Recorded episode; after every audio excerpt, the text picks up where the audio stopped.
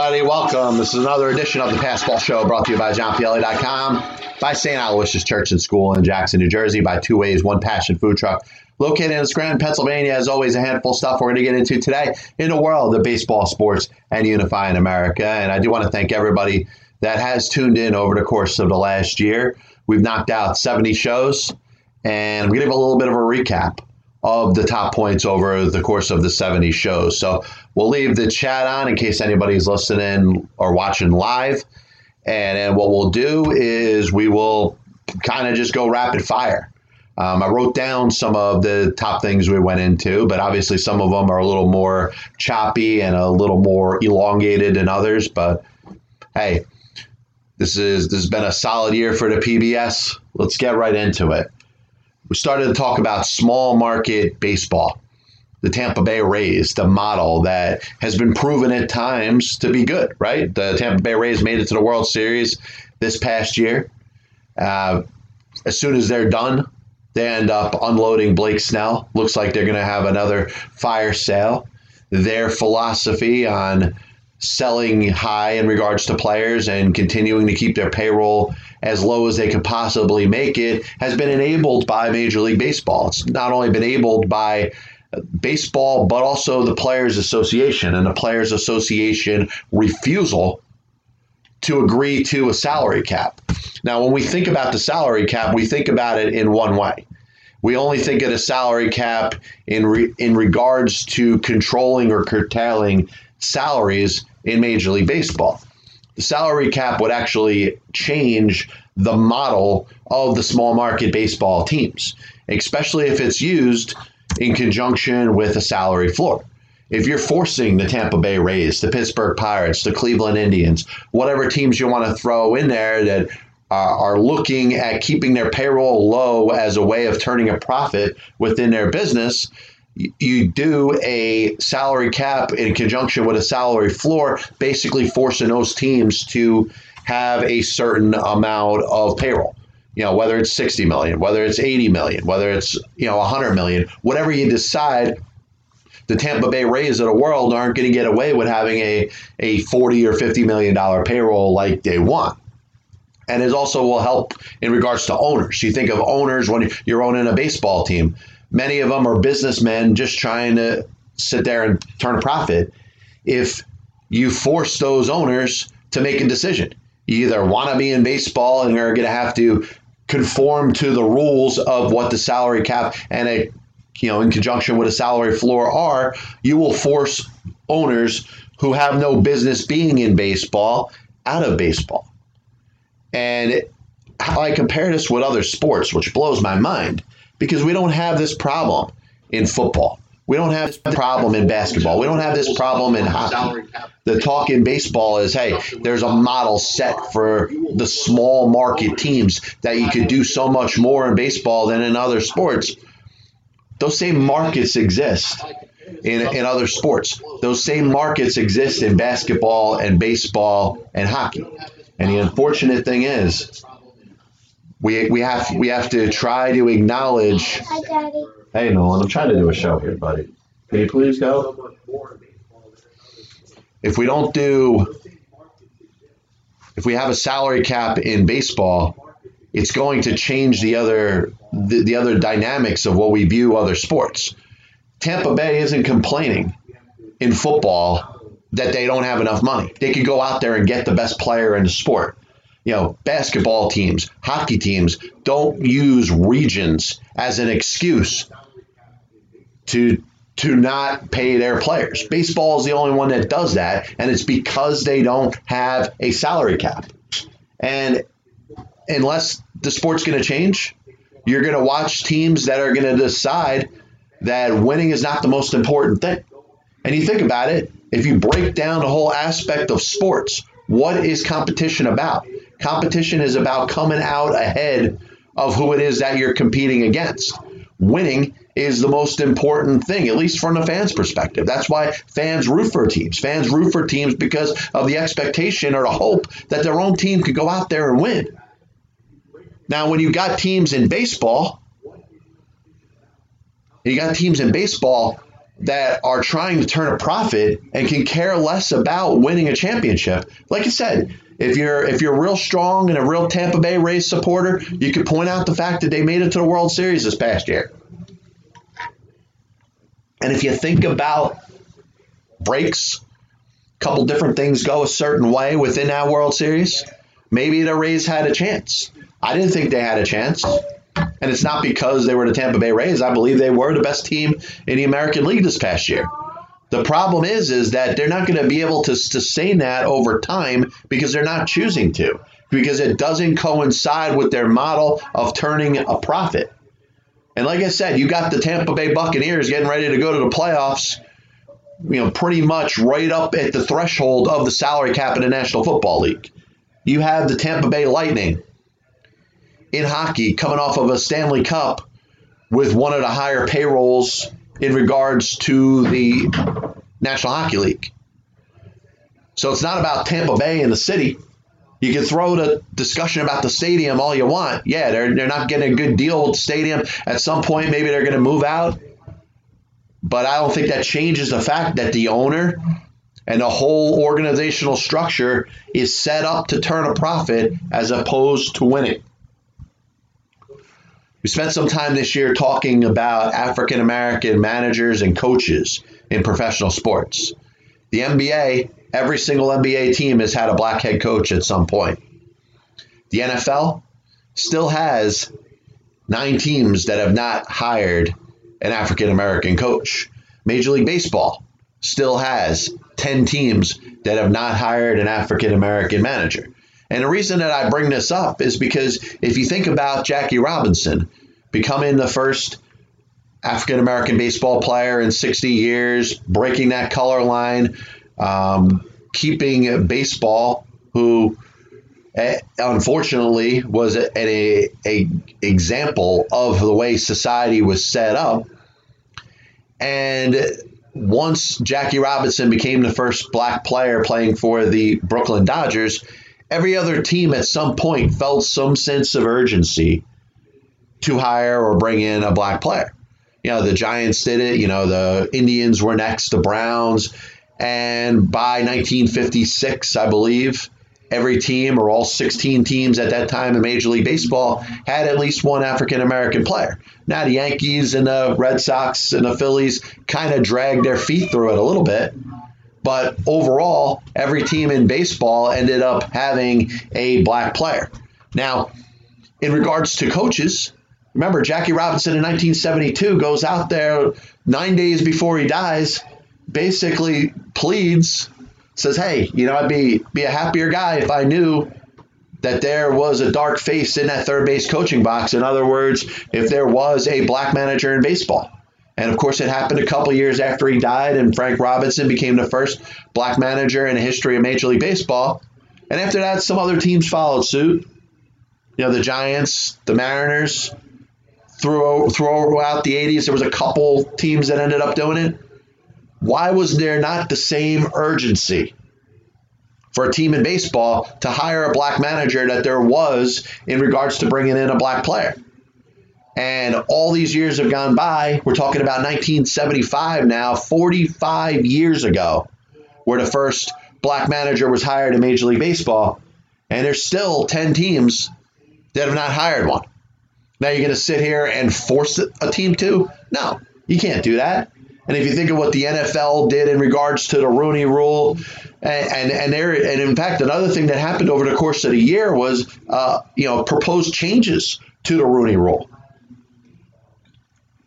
And the thought was, is not enough blacks were being recruited for general manager and head coaching positions in the National Football League. They were actually talking about changing the Rooney rule to reward teams that decide to bring in a black coach or executive and give them draft picks. I mean, how asinine is that as a thought to actually reward a team that decides to hire a black coach, which they should consider blacks just as much as they consider whites, but to reward them and give them draft picks so teams could actually use that to a tactical advantage. You go out there and you hire Eric Bieniemy as your coach next year, and you get another draft pick. You get a prospective good coach, which I think the guy's going to be, but you also end up getting a draft pick for it too. Two things shouldn't be used in conjunction with each other. But it baffles me how you're looking at two major sports in baseball and football, and not every team has hired a black head coach. Is what is the reason for that? And how do you enforce it? If you can't go and I mean it's hard to go to a team and say, hey, they got a coaching vacancy. You know what? You should hire a black person to be your head coach or to be your manager. But it, this is something that you'd expect the sports to have cleaned up theirself by now. And I've made several calls this year calling out the fact that this is stuff that has not been done. But what do you end up doing to make that change. You can't go to a team and say, you, you know, you have to do it.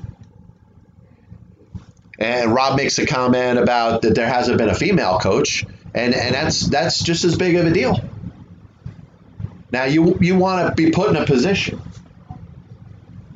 that the best possible candidates are going to be the ones that are going to be up for a, for a considerable position, whether it's a coach, whether it's a position on a coaching staff, whether it's a general manager, whether it's a position in a front office.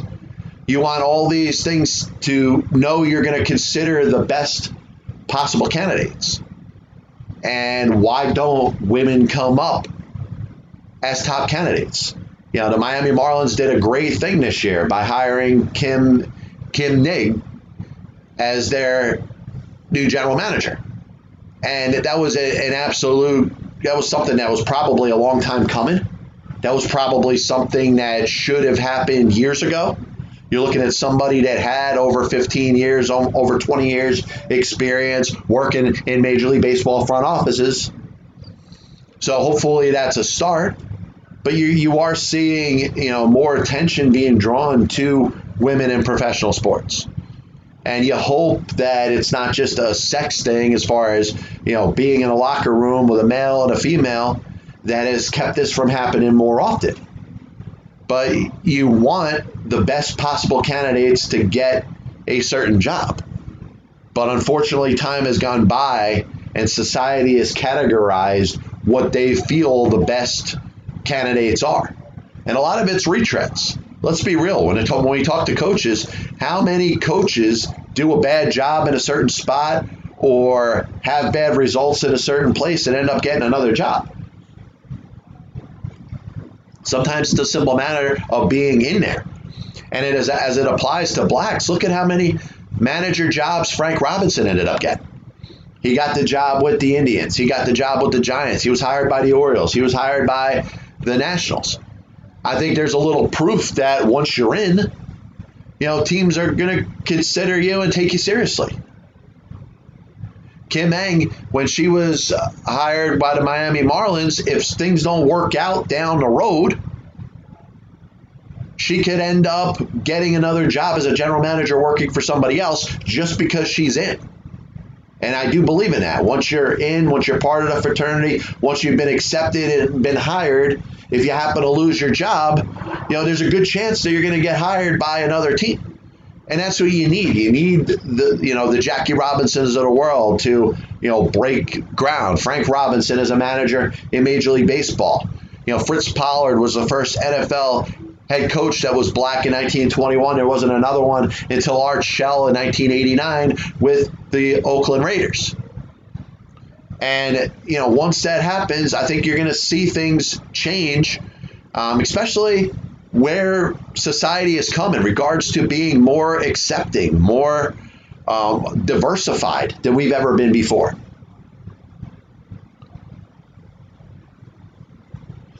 AJ Hinch, when he ended up losing his job as manager of the Houston Astros, you looked at the amount of evidence that was put out there. Um, the whole Houston Astros cheating scandal seemed like it was player driven. It was something not run by AJ Hinch, probably wasn't run by Jeff Luhnow. Both of them had known about it. And that's why they ended up being suspended by Major League Baseball and then fired by owner Jim Crane. Now, what I found fascinating about AJ Hinch is it goes right in proportion with my theory about the change of the role of a Major League Baseball manager. You have Major League Baseball managers that aren't given the opportunity to do the jobs that they were supposed to do, that they were hired to do years ago. The analytics in the front offices are making the decisions for the managers, and their job is to just implement the game plan. Their job is to just be a guidance counselor. Their job is to just go out there and, you know, hopefully get some good results, but not do not do it with decisions that they make within a game. AJ Hinch having that kind of job as the manager of the Houston Astros benefited him when he won a World Series championship. You could say the analytics staff, the front office by the Houston Astros, everything that they had in play ended up working. And AJ Hinch was a World Series champion. Now, during this cheating scandal, he doesn't have control over its own players. The players are going to coaches. The players are going to people that are you know within the organization for their information in regards to stealing signs. AJ Hinch is not in a position because he's been castrated as a major league manager to actually do anything about it. And I'll tell you this, I felt bad for him. I felt bad that he was put in a situation that he wasn't allowed to do his job, and there was nothing that he could do about it. And I'm happy that the Detroit Tigers hired him, and hopefully this thing will will you know go under the rug, and time will end up going on. I mentioned about cheating as it exists in sports, and if you're a fan, you're going to be more inclined to accept cheating if it benefits your team. If you're a Yankees fan and you know that Alex Rodriguez is shooting up steroids in the on deck circle, you're going to say, hit the ball over the fence. If you're a Houston Astros fan and you hear, you know, banging of trash cans and a tune of Phil Collins in the air in the, in the air tonight, you're going to accept that because you're a fan of the Houston Astros. So there is a, a hypocrisy that's involved when it comes to cheating in sports. You want to get mad because you feel like your opponent has deceived you. But if you are the one deceiving your opponent or your team is the one deceiving an opponent, you're going to be less inclined to cry foul. You're not going to call out your own team for cheating. You're going to accept it. But if another team is doing the same exact thing, you may be hypocritical in regards to calling them out for it. We talked about the Baseball Hall of Fame a lot this year. You know, the fact that it's all time home runs leader, it's all time hits leader. The players with the third and fourth highest batting averages in the history of Major League Baseball. The players with the, the four, four players with the highest single season home run totals the player with the most Cy Youngs, the player with the most MVPs, a player with 4,000 strikeouts. And the list will go on and on and on amongst players that have accomplished things that few, if any, have done in the history of sport. And they're all excluded from the Baseball Hall of Fame for many reasons. Now, the latest is Curt Schilling being held out by baseball writers because they don't think Curt Schilling's a nice guy. They don't like some of the things that Curt Schilling says, as if that is an actual should actually be criteria for the Baseball Hall of Fame. It comes down to the numbers. And baseball should do a better job of actually qualifying what it means to be in its Hall of Fame. Or they should change the name of its Hall of Fame. Because there's no other mockery in all of professional sports than the Baseball Hall of Fame. Does Hall of Fame mean a series of really good players with players that have done more than what the other players are in being held out? You look at the National Basketball Association, the Naismith Basketball Hall of Fame. And it's interesting if you look at it because that Hall of Fame is actually the exact opposite of the Major League Baseball Hall of Fame. Bill Fitch won one NBA championship, had a severe losing record as a head coach in the NBA, is in the Hall of Fame. Drazen Petrovic, who I've who I've equated to Reggie Lewis in the NBA. I've equated to Jose Fernandez in Major League Baseball. Obviously, all sharing the similarities of the tragedies that took their lives in the middle of their professional sports career. You know, I think of a lot of uh, a lot of different scenarios that you could say, hey, they were similar to Drazen Petrovic. Just as sad, but that didn't make Drazen Petrovic a no doubt Hall of Famer, but he is. And I know it sounds, you know, in bad taste to knock somebody that's no longer with us. But Roberto Clemente, when he died tragically on New Year's Day in 1972, had played an entire career and had finished with 3,000 hits. Lou Gehrig, when he was diagnosed with ALS, which of course now is known as Lou Gehrig's disease, had been one of the best players in the history of Major League Baseball. So to change the rules to get those guys into the Hall of Fame sooner than the, the five year waiting period was quite a right. But for Drazen Petrovic, he may have had a Hall of Fame career. He may have been on his way. But how is that different than Reggie Lewis? How is that different to Lyman Bostock? How is that different to Jose Fernandez? Players entering the prime of their career, tragically losing their life, doesn't necessarily qualify you for the Hall of Fame. But it did in basketball. And if you're if Drazen Petrovic was good enough to be in its Hall of Fame, so was Reggie Lewis. And you want to apply it to baseball, you look at Jose Fernandez, you look at Lyman Bostock. The NFL, you want to put Pat Tillman in the Hall of Fame? It should be universal. And this takes me to something that I've been thinking about for a while. Haven't brought it up on a show yet, but I think, you know, as we have a, an Olympic commission that's in charge of all the Olympic sports that are set up throughout the world we should have a Hall of Fame committee that's a unification between football, basketball, baseball, and hockey and set a common set of Hall of Fame criteria to honor the best players in each sport. Basketball's watered down. Football, in some cases, is watered down. And baseball, it's a big popularity contest. Those that are in the Hall of Fame are the ones that kiss the ass of the sports writers for how many years? And the sports writers don't care because they laugh. It makes them feel more powerful.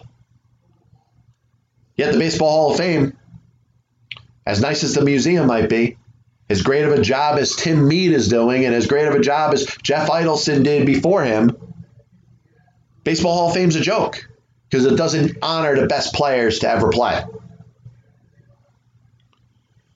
Now, as we dealt with, of course, the coronavirus and the shutting down of sports for several months over the course of this year, the thought of bringing back sports was very enlightening to fans, was very enlightening to people.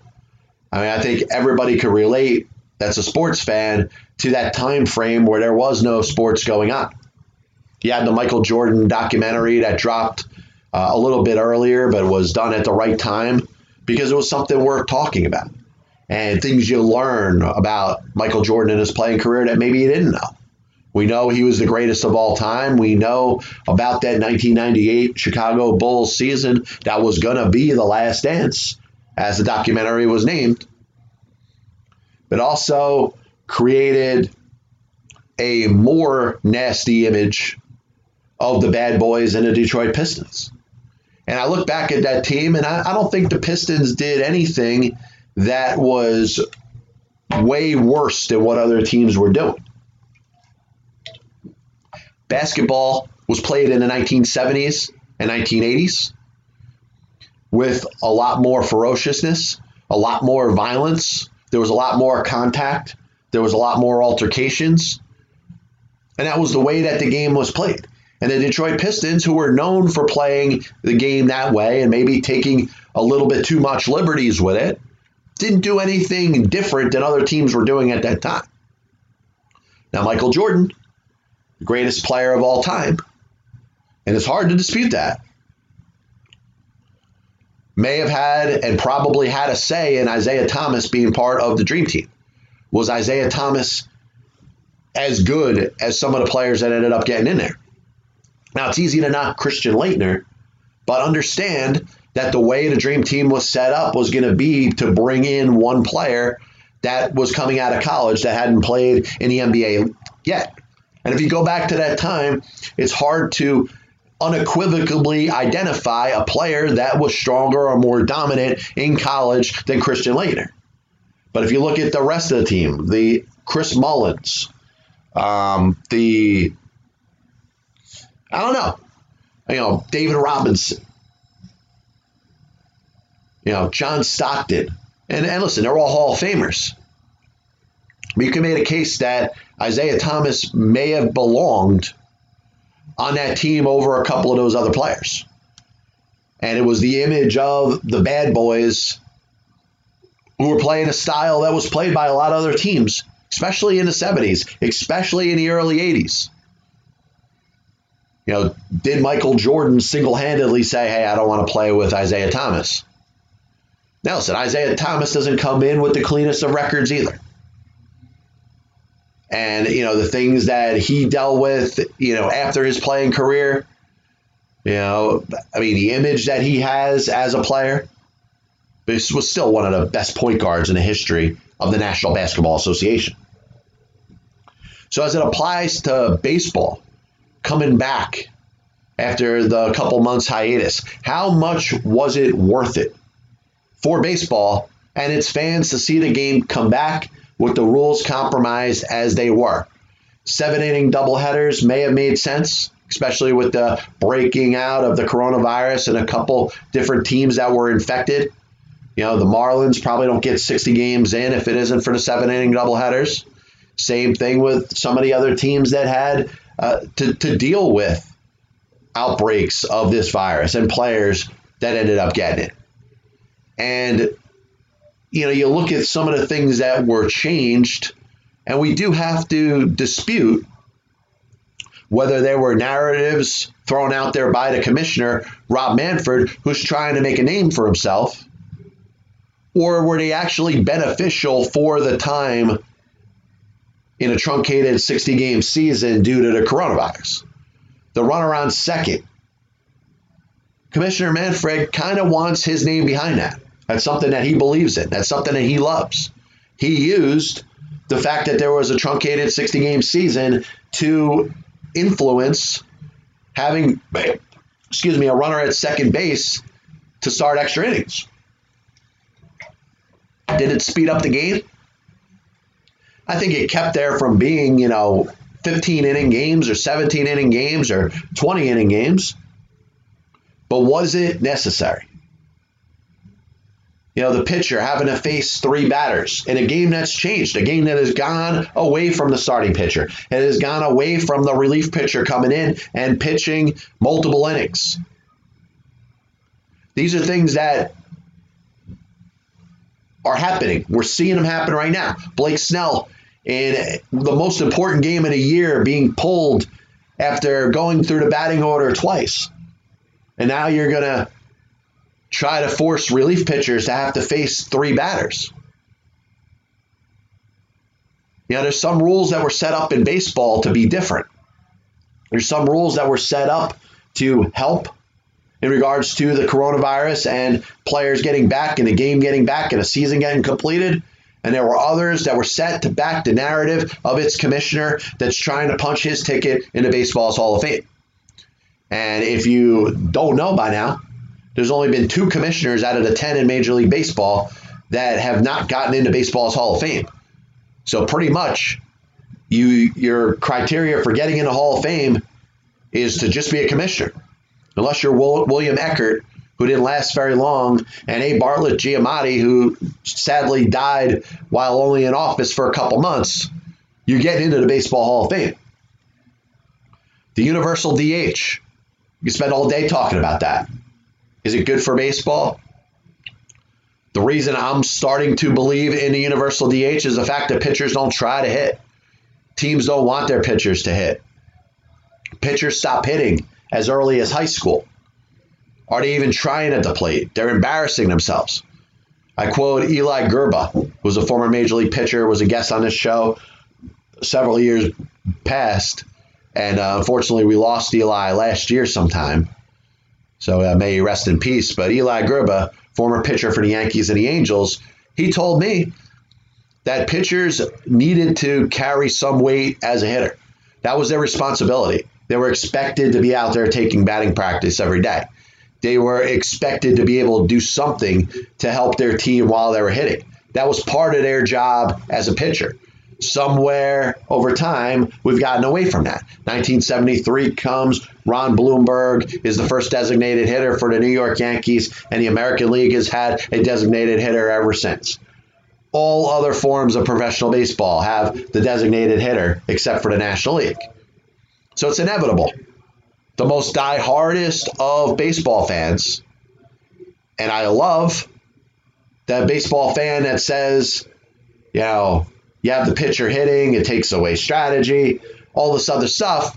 But the reality is this if the pitchers aren't going to prepare properly to be hitters, if they're not going to make any effort to contribute on the offensive side of the ball, if teams aren't going to develop their pitchers to be able to hit, isn't it a lost cause? Isn't it something that we could identify that has changed in a game? As we're watching starting pitchers not go deep into games, we've long seen starting pitchers or any pitchers for that matter even try to hit. Teams don't want to use starting pitchers anymore. They use openers. They have bullpen games. Do you want relief pitchers coming up there and hitting? Because how many relief pitchers could actually go out there and hit a baseball now? You got relief pitchers that come up to bat and they have to go through, uh, you know, the Elias Sports Bureau to see the last time they ever hit in any sort of game whatsoever. Maybe in a little league. Yet we go out there and we make this like it's a matter of strategy. Trust me, I was the biggest National League baseball supporter that you could imagine. I'd love to see pitchers hit. But I've understood that the game has changed and it's not going to be the way it's going to be for much longer. And you might as well have a DH in a National League. Allow National League teams to build their rosters the same way as an American League team. And just accept it. And for those that are pissed off, the diehard National League baseball fans, they should blame the changes in the game of baseball. They should blame the pitchers not trying to hit. They should blame teams that haven't tried to have their pitchers hit, that have told their pitchers not to hit, that don't have their pitchers take batting practice, that have stopped pitchers from hitting since the days of Little League and high school ball. That's who you blame. You don't blame the designated hitter. You don't blame the change in a game as much as what has happened to get to the change. So another thing we hit up a lot of times during the year, we talked about racism as as has hit sports. Obviously, has been in the minds of the world for so many years, and it's something that I'm passionate about because I don't understand in a world that was created by God, how people can decide that some of his creations are superior to others. And we've touched on Jackie Robinson, his impact, April 15, 1947, breaking baseball's color barrier. You know, Bobby Mitchell, one of the Hall of Famers we lost this year, was the first member of the then Washington Redskins and now the Washington football team. And, you know, I've spent a lot of time talking about coaches in football, managers in baseball. Why are there teams that haven't haven't accepted a darker skinned person as a coach or in a leadership role. So I wonder, and I try to look back because I think there's a lot of people that are listening or watching that could understand this. We're in a society now where we have done a, a much better job in regards to equality, in regards to acceptance. I think if somebody is an outspoken racist, they are pretty much thrown to the curb. They're treated harshly. They're the ones that nobody ends up sticking up for. Think of Donald Sterling, the owner of the Los Angeles Clippers. Yeah, he ends up being caught on video saying some, you know, nasty comments, and he was forced to sell his team. Al Campanis in 1987 makes the silly assumption and maybe he didn't know what he was saying. You know, we've gotten his son, Jim, and his grandson, Jim Jr., that have both come on this show and spoken about how, you know, Al may have not necessarily understood how the significance of what he was saying, but he lost his job. We're in a society where those that are against equality are becoming the minority.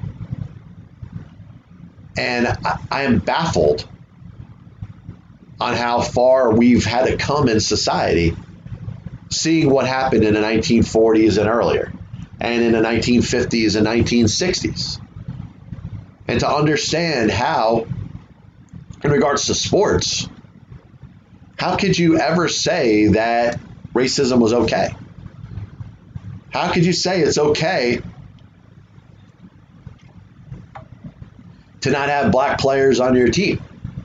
If you're a fan, once again, what do you want to do? You, as a fan, you want to see your team win the whole thing. If you're a fan, you want to you want your team to be holding up the trophy at the end of the year. You want them to win a championship. Fans don't care what their team looks like; they want their team to win. So, was there a real argument that could have been made that white players were superior to black players in sports at a certain time? Because history doesn't prove that. Major League Baseball finally acknowledges the Negro Leagues as a major league. You know, hopefully someday somebody could dig into the deepest part of the statistics and we could have stats for the Negro Leagues players that are more apples to apples with the stats of the other professional baseball players and the other major leagues. But it, it blows my mind how we could ever talk about racism being okay for any time, Jim Crow being okay in any sort of time. And once again, we had these people, and most people would say that they accept God and maybe not necessarily Jesus, but they accept the fact that there is a God that created each and every one of them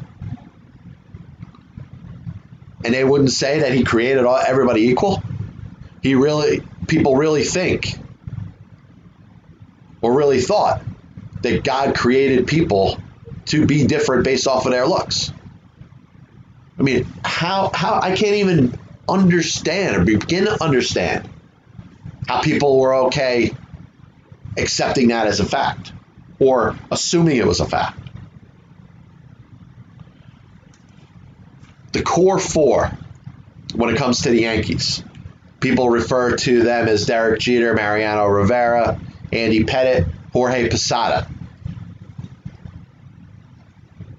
Four great players, four extremely integral parts of the New York Yankees dynasty of the late 90s and early 2000s.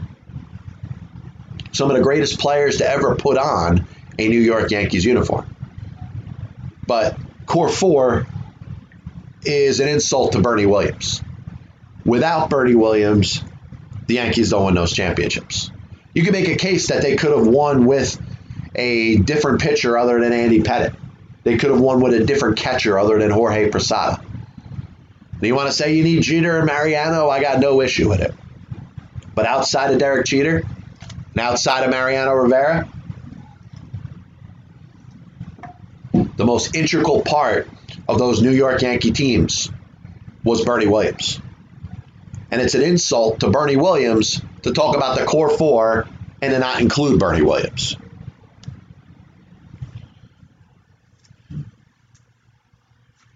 We talked this year about in baseball the coronavirus and the handling of it by Major League Baseball. And you could question it. You could say, hey, Major League Baseball may have done a bad job, uh, may have missed some things, but I think for the most part they did okay.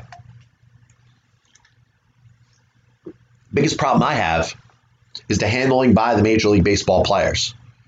Players that would defy the curfew, players that would not do the simple things that they're asked to do. Excuse me. And you look at a couple separate instances, maybe the Cardinals, some players going out and spreading the virus, players not caring, like Joe Kelly, hey, I'm going to go throw at somebody, forgetting the fact that we need to honor space, trying to keep six feet of space amongst players, but you're inciting brawls when you're going to go out there and throw punches or want to throw punches. Justin Turner being announced that he's got the coronavirus, going out on a, on the field without a mask, celebrating a World Series championship with the Dodgers. The players came out small here. And you're seeing it happen a little bit in, in football, a little bit in basketball. James Harden, Dwayne Haskins. So far, it seems like the players have dropped the ball the most in regards to this. And I think the professional leagues, whether it's baseball, football, basketball, hockey, they've done everything they could to set the proper protocols, to set the proper rules. And it is the players that have dropped the ball and missed it.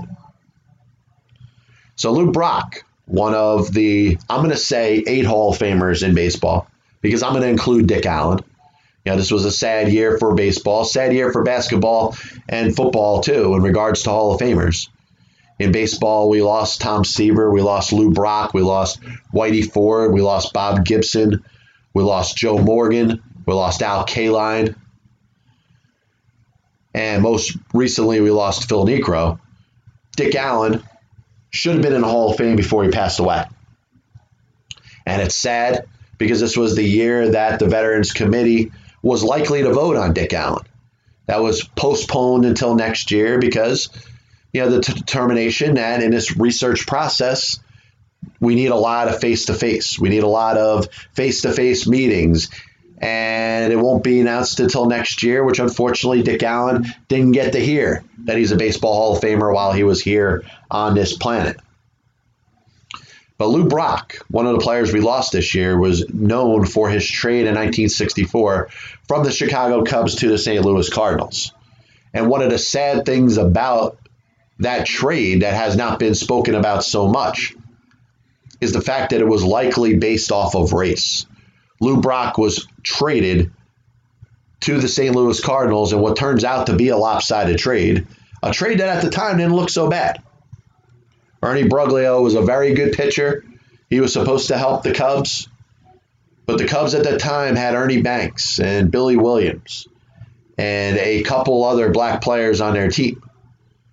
And it's a shame because we spent a lot of time this year talking about race and the unfairness and the unfair treatment of African American players. 1964, every team had at least one African American player. And we're talking about 1964, still teams self imposing quotas of having too many black players on a team. And that's what was determined by owner Philip Wrigley and the Chicago Cubs and led to the trade of Brock to St. Louis. Now, was that the sole reason that he was traded? No. Broglio was part of it. He, he seems to be very underrated as far as the impact that he could have had at the time of the trade. Lou Brock was not necessarily tearing it up at that time.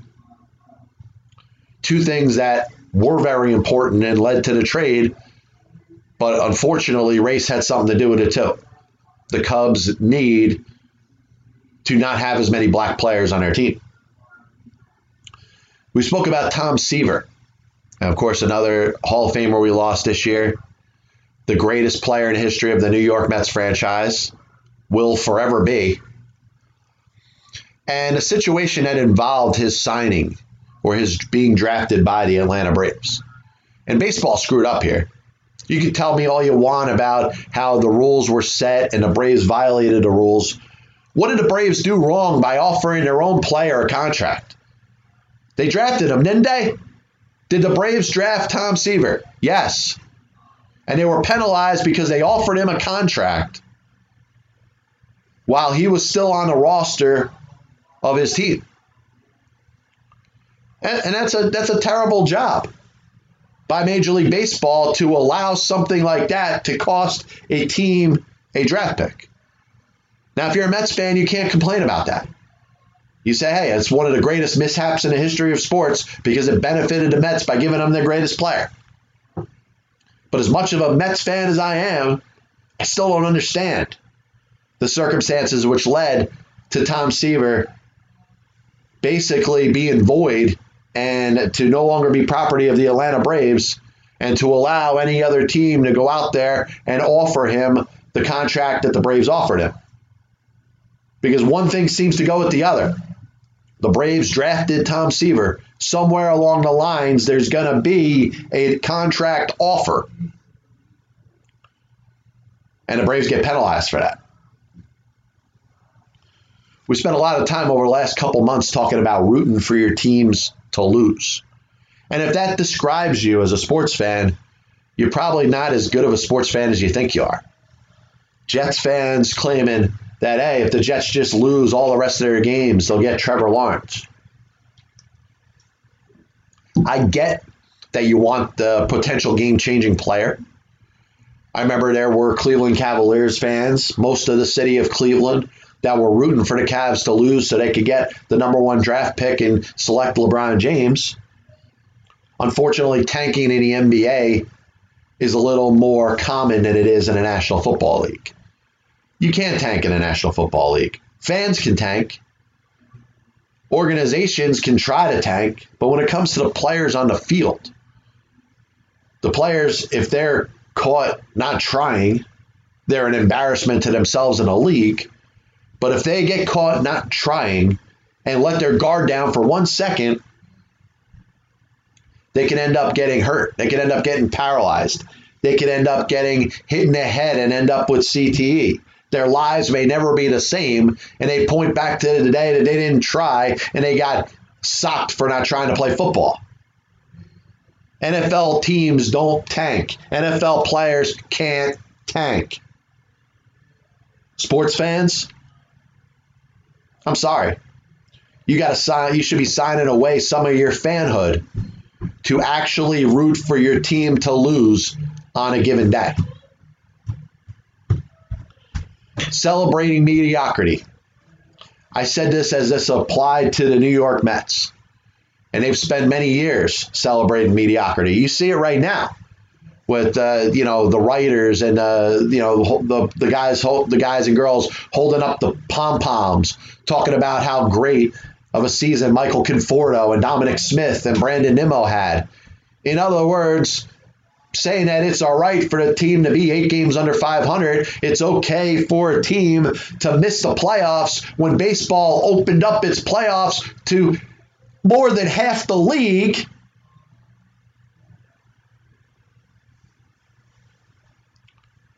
But fans like to celebrate mediocrity.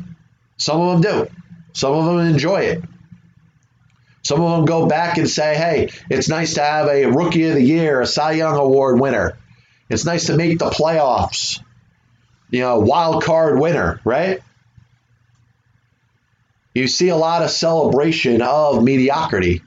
And I think it is kind of a little contradiction of what I just said in regards to there's fans that root for their team to lose, and then there's fans on the other side that think things that aren't going so well are going a lot better than they are. There's Mets fans out there that wish and hope that Steve Cohen, as the owner, with Sandy Alderson as his general manager, and Jared Porter and Zach Scott, there's fans that hope that they don't add a single player Hopefully the Mets don't add a player so Luis Guillorme can get some playing time. Celebrate mediocrity. So last thing that I'm going to talk about, I do want to thank everybody for tuning in. This is the Passball Show, brought to you by JohnPielli.com, by St. Aloysius Church and School in Jackson, New Jersey, by Two Ways, One Passion Food Truck, located in Scranton, Pennsylvania. Went through probably a couple dozen of the top points over the 2020 PBS season. So one thing that we think of as analysts, as fans, as people that are passionate about sports and our favorite sports team, we tend to judge the players that we, we follow. We tend to judge the coaches that we follow. Are they a good coach? Are they a good player? It all seems to come down to one thing. It comes down to winning and losing. If the Jets were 10 and 5 right now, getting ready to go to the playoffs, or playing in the last week with a chance of getting to the playoffs, I think Jets fans would think Adam Gase was a better head coach. And as you talk about coaches, Bill Fitch won an NBA championship. He's in the Hall of Fame. But he was also the coach of some of the worst New Jersey Nets basketball teams ever. Connie Mack, as a manager of the Philadelphia Athletics, won five World Series championships. He was also the manager of some of the worst teams in baseball history. So the point I'm getting at is we judge a coach, we judge players. Are they only good when their teams are good? And did they forget what they were doing when their teams are bad? Casey Stengel, was he a lousy manager for the Brooklyn Dodgers, for the Boston Braves and Boston Bees, for the New York Mets? But in a 12 year period where he was the manager of the New York Yankees, he was the best of all time. You're only as good as the talent that you have assembled in front of you. Players are judged by the same reasons that coaches are judged wins and losses. The late 90s, early 2000s, in regards to baseball, obviously we call it the steroids era, but you look at some of the seasons that were put up by position players year in and year out. And you can look at lineups one through eight or American League lineups one through nine and see some of the strongest lineups that were ever set, but teams that weren't getting to the playoffs every year. Texas Rangers weren't getting to the playoffs the three years they had Alex Rodriguez. And those were probably the three best years of Alex Rodriguez's career. So you could have great individual numbers. You can even have great team stats. But in the end, was Alex Rodriguez good from 2001 to 2003? since his team ended up finishing with a losing record. His manager, at some point, would end up losing his job. We judge players and we judge coaches by the amount of wins that they have. And if all of a sudden they win, something internally must have happened to change them and make them a better coach. So I do want to thank everybody for tuning in. This will be the last show of the year 2020. So we'll be back with you. We're going to aim for Saturday, which I think will be a good day, the second day of January 2021. So I hope everybody enjoys the rest of their day, their New Year's Eve. And hopefully your year has been the best that it possibly could be.